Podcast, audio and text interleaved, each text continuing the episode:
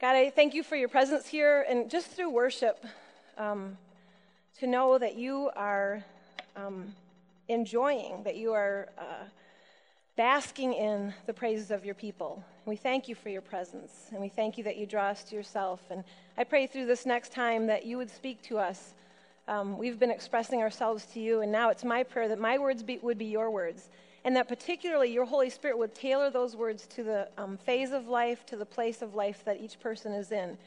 And we know that's uh, possible only with you because some of us are in a good place and some are in a hard place and some are in between and some are confused and some are seeking you in a way they never have. And only you know that. And so speak to each of us right where we are. And I pray that you'd give us ears to hear. And I pray these things in the name of Jesus. Amen. Well, I'm going to start us out with a visualization exercise this morning. Some of you are very visual, some of you are visually challenged, so let's see how you do. I need everyone to picture a mailman right now. Mailman, okay, we got a mailman over here. oh, I should say male. It could be a male person. Oh, it's a mailman. Okay, good. What does a mailman carry? Mail. this is difficult. I told you it could be challenging for some of us. A mailman might be walking. A mailman might be driving one of those cool little trucks with a steering wheel on both sides. A mailman is putting letters in people's boxes. Okay, let's picture a nun. A little, little change there. Let's picture a nun. What, what faith is a nun? A, a nun is Catholic. Good. Some of you uh, Catholics are here to keep us informed. A nun is a female. I know that. A nun is not married. For those of us uh, a little older, maybe over 40, some would picture the pre Vatican II nun that had the fancy black and white gear on. Remember the flying nun? Uh, some of you got that visual. That's not how it is anymore. But either way, we know that a nun is Catholic, a nun is a woman, a nun is not married. Okay, let's take a real turn here. How about a rapper? All right, getting it? Picture that. Okay, the rapper. What, what, what might we say about a rapper? Baggy pants? Yeah, big time. What's that? Talks fast. Yeah, got something to say. Got the rhythm. Got a DJ behind him. Bling bling. You got that going. Somebody knows. We see it. Okay, let's try a basketball player. What is a basketball player holding? You know, the last service they just said a ball. And I said, let's clarify what kind of ball. So you guys are on top of it. We got a basketball. What's a basketball player wearing? Baggy shorts, although in the 70s they were very tight shorts. So it depends on your generation again. All right, so we can see it, right? We're, we're getting pretty good at this. A pilot. What about a pilot? What do we see? We see airplanes. We see someone hopefully very sober, very wide awake. yep.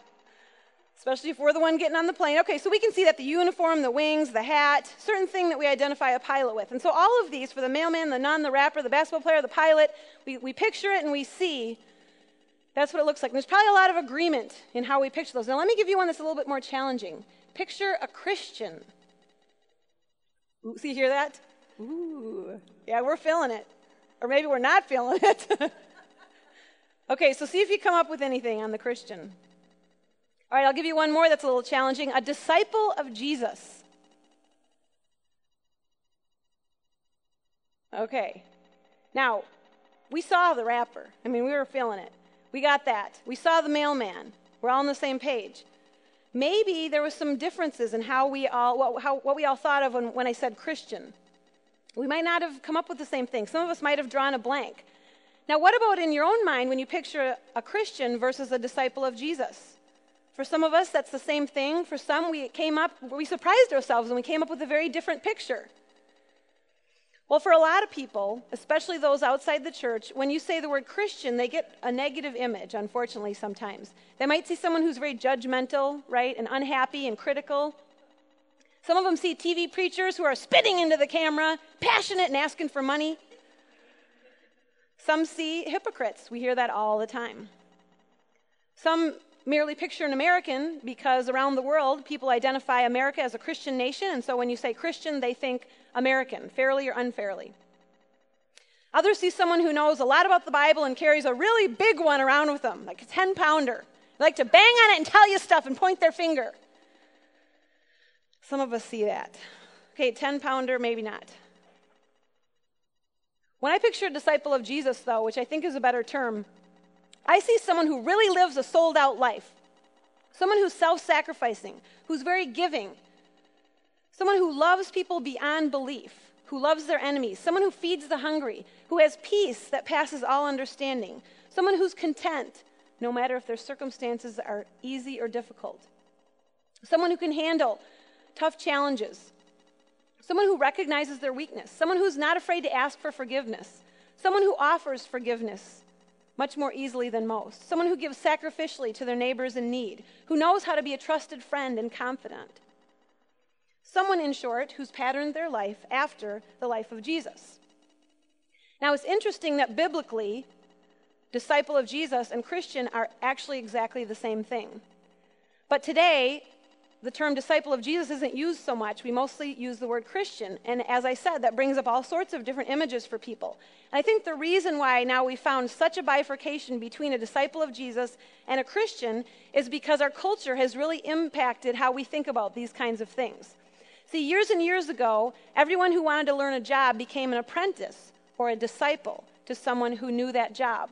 So if you wanted to be a rabbi, you hooked yourself up with a rabbi and you learned everything that rabbi knew. You memorized the Old Testament, you memorized their teachings, you learned to pattern yourself after this rabbi. If you wanted to be a carpenter or a blacksmith, you worked alongside in the shop, pounding metal, cutting wood, building stools, whatever it is they do, you were right there alongside them. And when you made a mistake, they corrected it. And when you had a finished product, they told you everything that was good about it and everything that could be improved. And then you built another one, and the next one was better. And over the course of years, you learned from that mentor, from that person you had apprenticed yourself to, everything about how to do that trade or how to be a rabbi or whatever the trade was. Now, today, how do we learn stuff? We go to school. And in some like college classrooms, there's this many people. And the person who knows everything, that would be me, stands up in front and tells everybody how it is. And we rely on basically this one way mode of communication where you learn stuff and you go through four years of college and maybe you never even talk to the expert. But you get all this information dumped in your head, and then when you graduate, you're supposed to go out and know how to be whatever it is you were planning to be. Maybe not a lot of hands on, but you certainly didn't apprentice yourself one on one to someone who walked through for three or four years with you how to be that. And so I think what happens in this context is that sometimes we end up with Christians who know about Jesus instead of disciples who follow Jesus and model their lives after him. And there's a big difference. And this is one of the ways that our cultural context impacts how our Christian faith is lived out. And it's one of the reasons why, for some of us, when we picture a Christian versus a disciple of Jesus, we don't see the same thing. And some of us don't think of ourselves as really and truly having apprenticed ourselves discipled ourselves, signed up to live alongside Jesus to learn how to live our lives. We just sat in a classroom and got some information, and so we're still missing a bit of the message. So I thought, well, wouldn't it be interesting if we could say to Jesus, hey, what do you picture when you see your disciple? What comes to mind for you? Wouldn't that be exciting if we could do that? Well, we can, because that's what the New Testament is about. so we're going to take a look inside the mind of Christ, and we're going to ask the question when Jesus thinks about his disciples, what does he see? So we're going to take a look at a couple of verses from the Gospels, and these are Jesus' words. First, from Mark 8. We find Jesus calling the crowd with his disciples, and he said to them, If any want to become my followers, let them deny themselves and take up their cross and follow me. For those who want to save their life will lose it, and those who lose their life for my sake and for the sake of the gospel will save it. And then a verse from Luke 14 Whoever does not carry the cross and follow me cannot be my disciple. So we at least find out a couple of things from these verses about what Jesus sees when he sees a disciple. We find that a Christian, an apprentice, a follower of Christ is one who has died to self, one who has denied themselves, one who has taken up the cross of Christ. Now, when Jesus says deny yourself in this verse, he's not saying just deny yourself something like TV or Diet Coke or candy for a bit, although those can be good disciplines. This is a really macro issue that he's addressing. And what he's saying is renounce yourself. He was saying to his disciples, now would be the time for you to stop living with self as the object and center of everything you do. Professor Kurt Peterson says discipleship involves the renunciation of self and a radical commitment to follow Christ, no matter what the cost. Now, for most of us, when I said picture a Christian, you didn't picture a martyr necessarily, right? Or someone carrying a cross and suffering for the cause of Christ. You maybe didn't picture anything too radical when I said Christian. And for some of us, we didn't even have a whole lot of distinctive features. When we pictured a Christian, it kind of just looked like Joe and Jane. We weren't sure what to kind of add on. How do we make this person look like a Christian as opposed to not a Christian? And I think here again, we've got the clash of American values. Because American values say who's at the center? Who's at the center of our American values? Me! And all of us walk around saying, it's all about me. And the media and school and our peer group and every kind of television ad constantly inundates us with this message it's all about you. When my sister turned 40, we surprised her and put her in a little parade in my parents' small town. It's, it's not really a nice thing to do, but we made a little float. And she had a little sash. And the sign that we carried said, Old Glory, this was a July 4th plate, Old Glory is 226 and Old Lori is 40. And we literally, like 30 of us, marched around this float, and there's my sister in a rocking chair. And she's going, she's just milked it. She's going up the street going, It's all about me. It's all about me. And we won first prize in the parade. And so when she gave us all a picture from the newspaper, she had it framed, and the frame says, It's all about me. And I thought, this is just in a joking way, but this is absolutely the core value of communicated to us all day, every day, is it's all about me. And I think what emerges is what I like to call Disney Christianity. You know what I'm saying? Worship the mouse. This is what Peter Larson has to say about Disney Christianity. He says Disney's target market, and it has proved to be a large one, is an audience of people who want to believe in something that doesn't require anything of them. That's the religion that we've all been dying for, so it's a powerful thing. Well, you know, that's not the religion that Jesus died for. Jesus renounced self in a huge way and died, and he calls us to die to self and exchange our life for his. But we got a little bit of a conflict here between the religion that doesn't cost anything, that basically worships a mouse and the magic kingdom, and a religion where Jesus says, Come and die, take up your cross and follow me. And how on earth are we going to reconcile these two realities? Jesus asks us to die and a lot of us, if we're honest, are looking for something that doesn't cost us too much, certainly not our life. Now, I know some of you are saying, now, Sandra, the Christian life, the Christian faith is very, very simple. Jesus said, even a child can understand it. So don't be doing this to us. You're being a heretic, like our senior pastor often is. Well, let me explain the difference between simple and easy. And this is something that I've really been working through. Simple means having or composed of only one thing, element, or part. Easy means capable of being accomplished or acquired with ease, posing no difficulty, requiring or exhibiting little effort or endeavor, undemanding. See, this is a significant difference. Following Jesus is simple. He comes and says, Trade in your life for mine. Remove yourself from the center and put me there. Even a child can understand that. That's what it means to be simple. But it's not easy. This is not something accomplished with ease, requiring little effort or endeavor. This is not something undemanding. The opposite of simple, obviously, is complex. And what I've learned in thinking through this is that I was raised with a Christian faith that was complex and easy. It was complex because there were all sorts of rules in this Christian faith that I was raised in. And the rules were things like uh, girls, you need to wear long skirts, and boys, you need to have short hair, and you don't want to drink, you don't want to swear, you don't want to smoke, you don't want to play cards, you don't want to go to movies. Rule after rule after rule. But none of the rules involved being kind and loving and forgiving. So what happened is it wasn't simple, composed of one part. It was composed of many, many parts. But it was easy because it didn't require internal change. And in fact, this is the charge that Jesus leveled at the Pharisees. He said to them, You are putting a weight on people you are making this complex. You have hundreds and hundreds of laws that you ask people to keep, little minuscule things that you have added onto my word. And so it was very complex, but again, it wasn't an interchange. He called them like whitewashed sepulchres who look good on the outside and are filthy on the inside. And so the religion of the Pharisees and the religion I was raised in, and maybe some of you, was a religion that was complex and easy. And that is the antithesis of the message of Jesus, which is a faith that's simple but hard.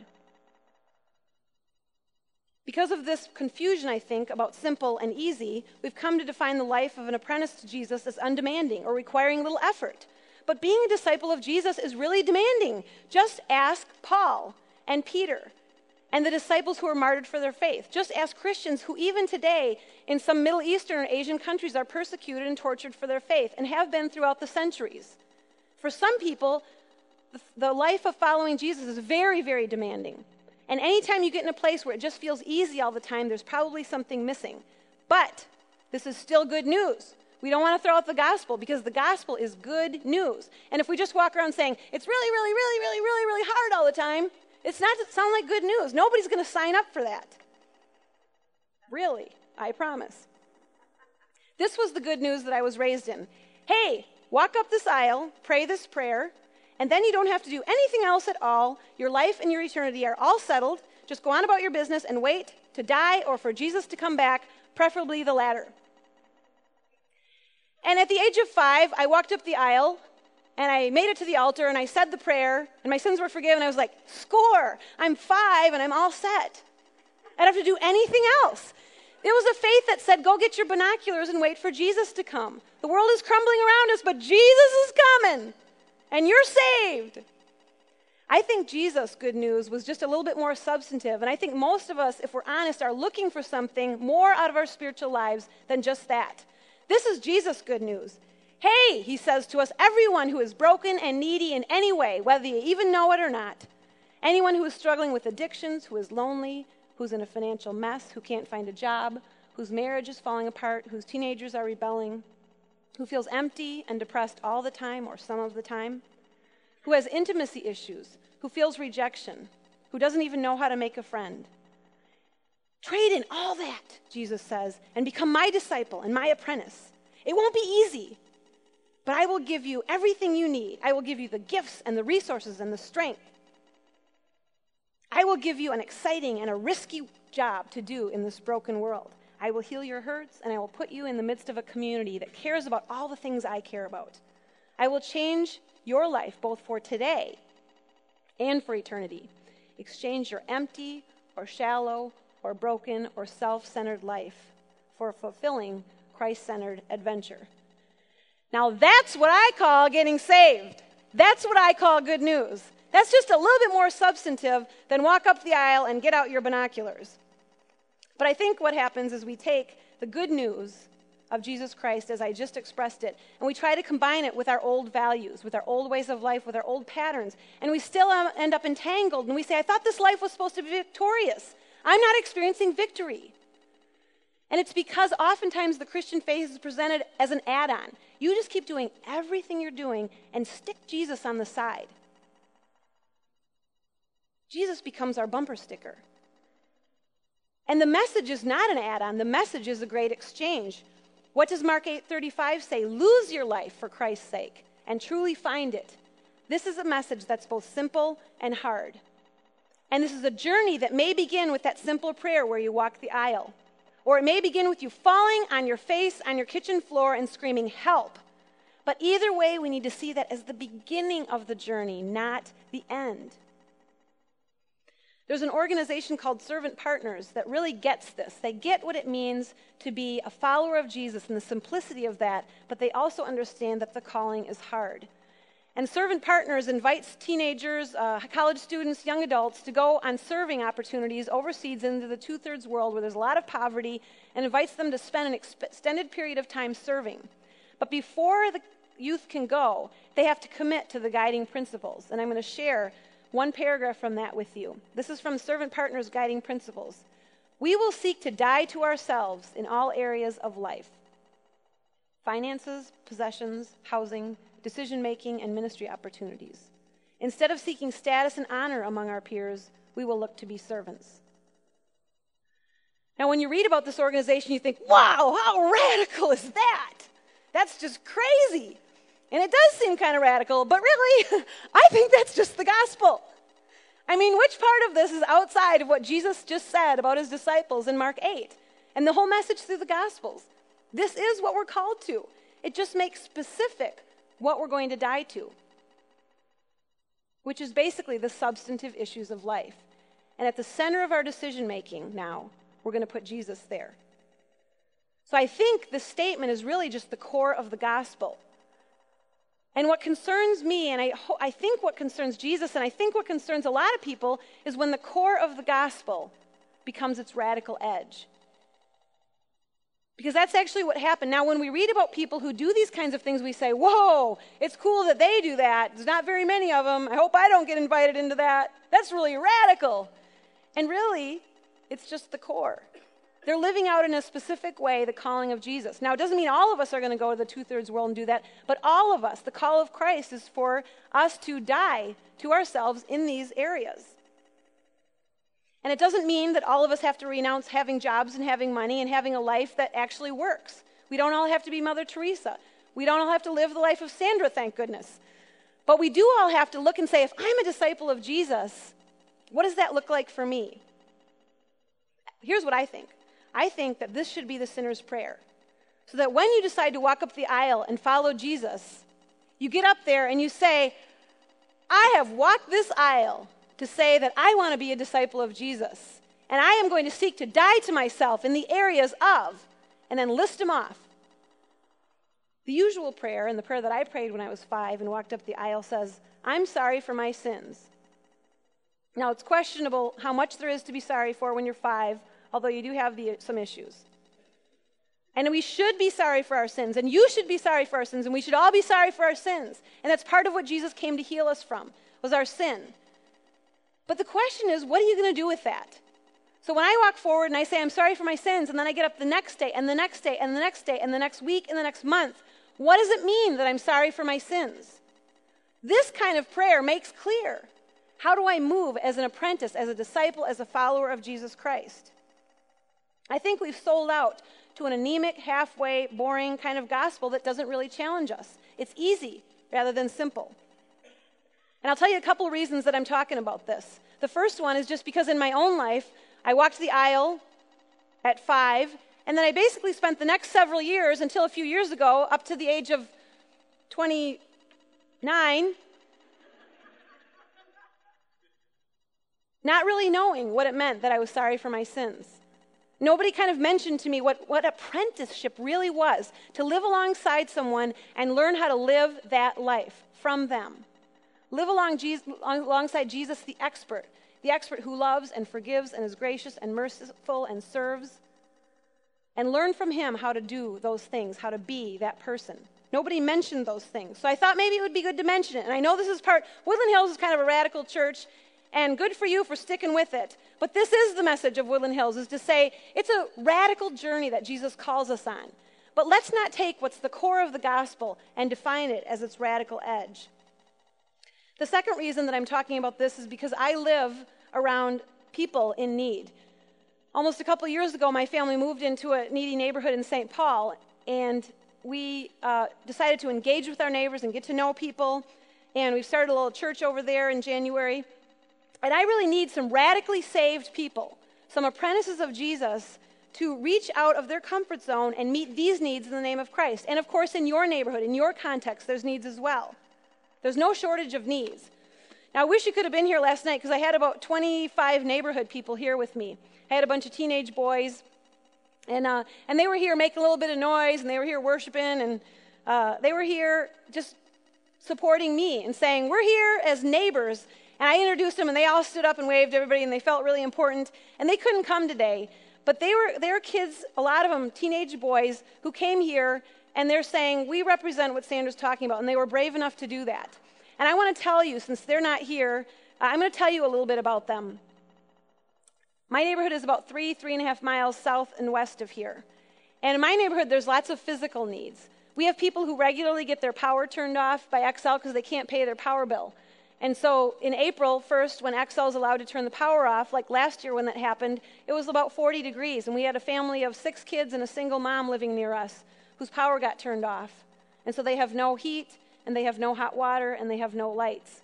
They have no way of living in the house. And so they all moved into a friend's attic, seven people living in an attic for a couple weeks until they could pull the money together. A lot of times, my neighbors don't have any food in the house. My son and I were in a house a bit ago, and we went in the kitchen and realized there is no food in the house. There are four children and a single mom, and there's no food. And this is three and a half miles from here. There's huge family needs. We had a youth event recently, and we had 11 kids there, and 10 of them have no dads in the home. One of them has no mom in the home. These boys, particularly, have no male role models. They have no man to walk in front of them to say, This is what it looks like to be a man in this world who's successful and who's passionate and who has a job and who can survive. They just don't see that anywhere. They don't see healthy marriages. I think some of them, until we moved into the neighborhood, never seen a couple that had been married for an extended period of time who actually got along and didn't scream and throw things. And they're drawn to it. We have about 87 people in our house all day, every day. Pray for me. These youth have needs like you cannot believe. On the way here last night, I had two kids in my car, and they said I could talk about them Cortez and Devante and they're both 15. And Cortez got in a fight uh, this week and got his throat cut, and he had several stitches, and it came this close to the jugular. The other kid's still in the hospital. And I was talking to them about violence being their only solution to everything, and how maybe that's not the best way. And they're saying, well, it's everybody else's solution. We can't just be nonviolent if they're going to be violent. Started talking about what that meant, and they finally said to me, violence rules. And I said, well, can I quote you on that? They said, yeah, yeah, tell them we think violence rules. And this is what they think. This is how they live. This is their solution to every problem, both the boys and the girls.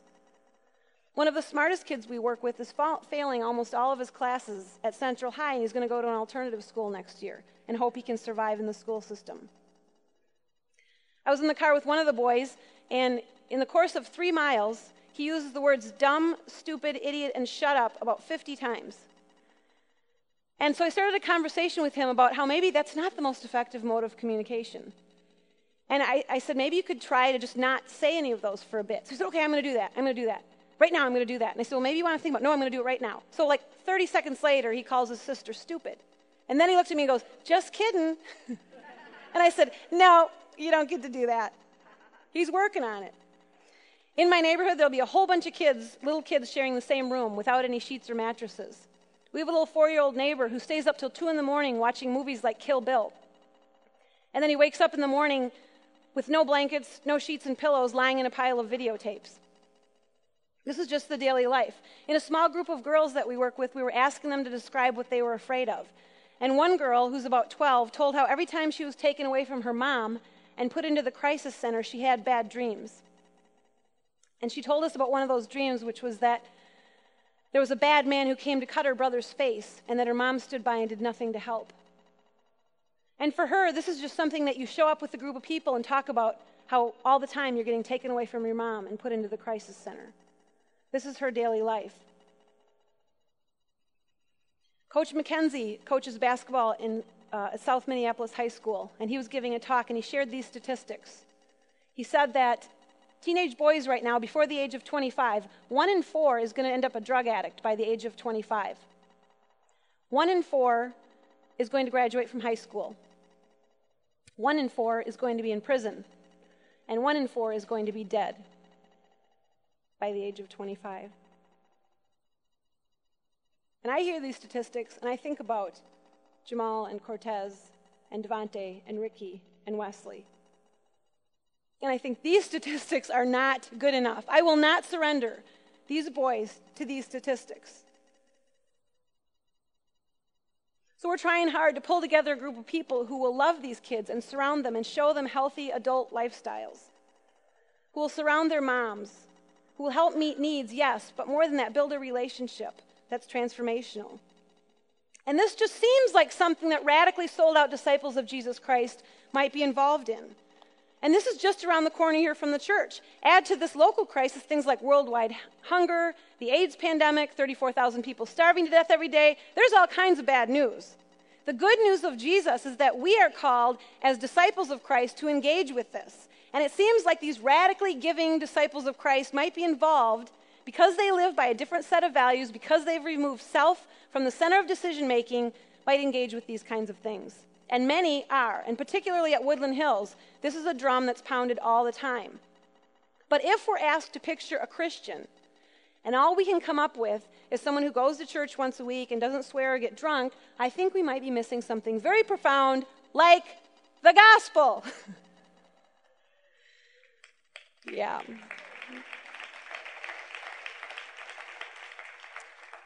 This kind of talk evokes defensiveness in people.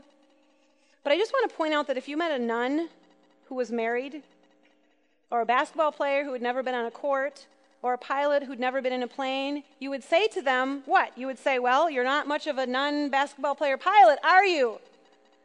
But when we meet people who say they're Christians, who don't do even one of the things that Jesus said his followers would do, in fact, sometimes they do the opposite, all the things that Luke 6 says Christians are supposed to do, they do the opposite, and they're actually judgmental and unforgiving and unloving, and we say, Oh, well, of course they're Christians, come on in. I think Jesus might be a bit disturbed at this trend. I think he might be disturbed that the core of the gospel has now been defined as the radical fringe. I think he might become concerned that the antithesis of the gospel, judgmentalism, unforgiveness, has actually become the center in some contexts. I think Jesus would be concerned. And in case you think I'm making a bigger deal out of this than is warranted, a recent study by the Barna Research Foundation shows that non Christians don't have a particularly high opinion of evangelicals. In fact, in a survey that asked them to rank people according to how much they respected them, evangelicals came in 11th, followed by prostitutes in 12th place. And I am not making that up. Tony Campolo tells the story of a conversation he had with an Ivy League professor who said that when people are asked to describe evangelicals, they say things like judgmental, unforgiving, bigoted, reactionary, hypocritical. But when those same people are asked to describe Jesus, they use words like loving, kind, gracious, understanding, and forgiving. Is it just me who sees a problem with this? We're talking about apprenticeship. Okay, so I walk forward and I say, Jesus, I'm going to be your apprentice. I want to sign on for this radical way of life. And then we walk alongside Jesus, and the whole point in walking alongside Jesus and being his apprentice, his follower, his disciple, is that we would learn to live our life as Jesus would live it if he were us. That's Dallas Willard's definition. And then we go out into the world and we say, define Christians. And they say bigoted, judgmental, reactionary, unforgiving, unloving, and hypocritical. And they describe Jesus as loving, gracious, merciful. I'm thinking the walk's not going well. There's something wrong. If we're disciples, the whole goal is to look like the master. Now, I am not preaching a gospel of works. I am not saying go and do all this stuff in order to earn your salvation. This is the charge that's leveled every time that you actually say the Christian life should have content. But we don't think that way with the rapper, right? I'm just saying that from Jesus' own words, we find out what it means to be his disciple. So when we make a decision to be his disciple, to be a Christian, to follow him, these things will result. In the same way that saying you're a rapper means some things about how you dress and what kind of music you listen to and how you speak and who you associate with, how you spend your time and money. Can we at least hold Christians to as high a standard as rappers when it comes to representing ourselves? The journey of following Christ is a hard one. It's a calling to die to self, to take up our cross, to love our enemies, to sacrifice all. And in the midst of it, we struggle and we fail, and sometimes we make progress, and sometimes we don't. And in the midst of all that, Jesus is with us, bringing grace and mercy and strength and forgiveness. That actually is an exact description all through the New Testament of what it means to be a disciple of Christ. And it's a grand adventure. I would highly recommend it to all people. I wasted so many years not knowing what it really meant to be a disciple of Jesus. And I have certainly not arrived, but I've at least started to do some weird things, some radical things in, in a small way. I cannot even begin to describe the thrill of having my neighbor come over after we have this conversation about dumb, stupid, idiot, shut up, and having him say, Now, I've been thinking about that, and I think I'm just going to try, I'm going to try to do a whole day where I don't say those things. And he said, But you know, that's how I get talked to at home. And I, don't, I can't even think of any other words. And so to sit at my dining room table and to make time for this and sit down and talk about how, you know, it's not just about you and how you treat your sisters and brothers and how you talk to your mom. It's not just about that. It's about you going into the world as a person with confidence, with a vocabulary, who can hold down a job and who can succeed. Because he doesn't know that if you go get a job at Subway and you call people dumb, stupid, idiot and tell them to shut up, you're not going to last at Subway. This is about his spiritual life, his physical life, his family life, and his ultimate success as an adult. And what an honor to sit there and realize he's actually asking me to help him. I just look at myself and I go, why would a 15 year old African American boy want to know anything from me? And I think it's just Jesus. I think that's what it is. When people see Jesus, they say, I think there's something there. To take my kids out at 10 in the morning or 10 at night and get groceries for people who don't have enough is profoundly changing for me and for my kids. You can't be the same after that. And I can't describe how it feels to be the hands and feet of Jesus to hungry people. Now, giving them groceries does not solve every problem, but it earns you a right into the life to bring Jesus there, to bring other healing there, to talk about job skills, decision making, healthy relationships. We need to bring the food because that gets us in the door. And I wouldn't trade these opportunities for a six figure paycheck, for power, for influence, for anything. There is nothing that compares to this. But this is not what the world tells us. The world says, look out for yourself. Get yourself at the center. And I have to admit, I try to get Jesus in the center, and then I'm doing hip checks trying to get him out again. And then I invite him in again. And this is the journey. And he's so gracious. And I think, just like my neighbor who makes a mistake and then says, just kidding, God is so gracious with us, where we say, okay, Jesus, be at the center. And then we get really, really, really selfish for a while, and then we go, just kidding. And he says, okay, I got grace and mercy for you. You are not called to do the same thing that I am doing but you are called. Every time I talk about this kind of thing, everyone thinks, oh, she thinks she, we should be your neighbor. And I hope some of you will be, and I know some of you already are. But you have a calling. And the incredible diversity in the kingdom of God is brought home right in my own family because I have a 15 year old son, Connor, and I know that means I had him when I was 14, but let's just go with it. he, uh, my friend, my son Connor is so different from me. Like completely the opposite. We both like to read. I would say we have that in common. But other than that, he's completely introverted and he wants to go and hide in his bedroom and play with computers and make up websites and play with cameras and film stuff and write plays. And I'm, of course, running around riding my horse through the neighborhood, stirring up trouble. And so I stir up trouble, and all of a sudden there's 45 people in the house, and we find Connor like hiding in the fetal position under his bed. So we're not on the same page. And, I, and he said to me, Now, does this mean if I'm going to make movies, do they all have to be about Jesus? I think he was losing the vision a little bit. And I'm like, no, but let's bring Jesus into every context we're in. My deepest desire for Connor is not that he would become me, my deepest desire for Connor is that he would get himself out of the center, invite Jesus in, so that whether he makes movies, designs websites, whether he goes to college, whether he joins servant partners, that he would be a person who has died to self in all areas of his life, where Jesus has taken over. And he's 15, and he has a lot of years left to do that. All of us have more than a minute left to do that. To a lot of us raised in church, the journey to Christ was just a short walk up an aisle. It was 20 yards long. You got there and you were done. I did that as a child, and it took a long time to get started on the journey that follows that because I didn't really know there was one. I thought it ended at the altar. But I submit that the calling is to a long and wonderful and invigorating and difficult and thrilling and sometimes painful journey. This is a journey that is both simple and hard. This is a journey that is profound. But what else are you going to do with your next 10 or 20 or 30 or 40 years? What else is worth it? I'm going to pray for all of us on this journey. And then I just want to invite, uh, I'm going to ask, after we pray, I'm going to ask, why don't we do it now? Let's everybody stand. And I'm going to pray for you and I'm going to pray for me. And then I'm going to have Dan put that servant partners guiding principle back up on the screen after I pray. And then for those of us who are ready to say, you know, I already believe in Jesus and I've already walked the aisle, but today I want to say, I know I'm going to do it imperfectly and I know I'm going to have to say sorry and just kidding once in a while, but maybe together we could commit to this and say, as a body in this community, we're going to decide to die to ourselves and we're going to articulate what those areas might be. And some of you might need prayer and we're going to be available for that. But I just want us to go together because we all go out to a different place. Some come to my neighborhood and we go all over the Twin Cities. And what we need to do in those places, we need to bring Jesus in in a way that's radical, but is really the core of the gospel. Let me pray for you. God, I pray for every person here. There are people here who don't know you. And when they walk this aisle, I want it to be to a deeper journey than one that I heard of growing up. And some of us know you, but we haven't got started too much on the journey, or we're moving in fits and starts, and we know that your grace is sufficient. But we know that you call us, that you have an amazing calling for all of us. You actually have something for us to do. And so, God, help us to put down our binoculars and to know, yes, He's coming. But for now, We are his hands and feet. God, help us to walk in that.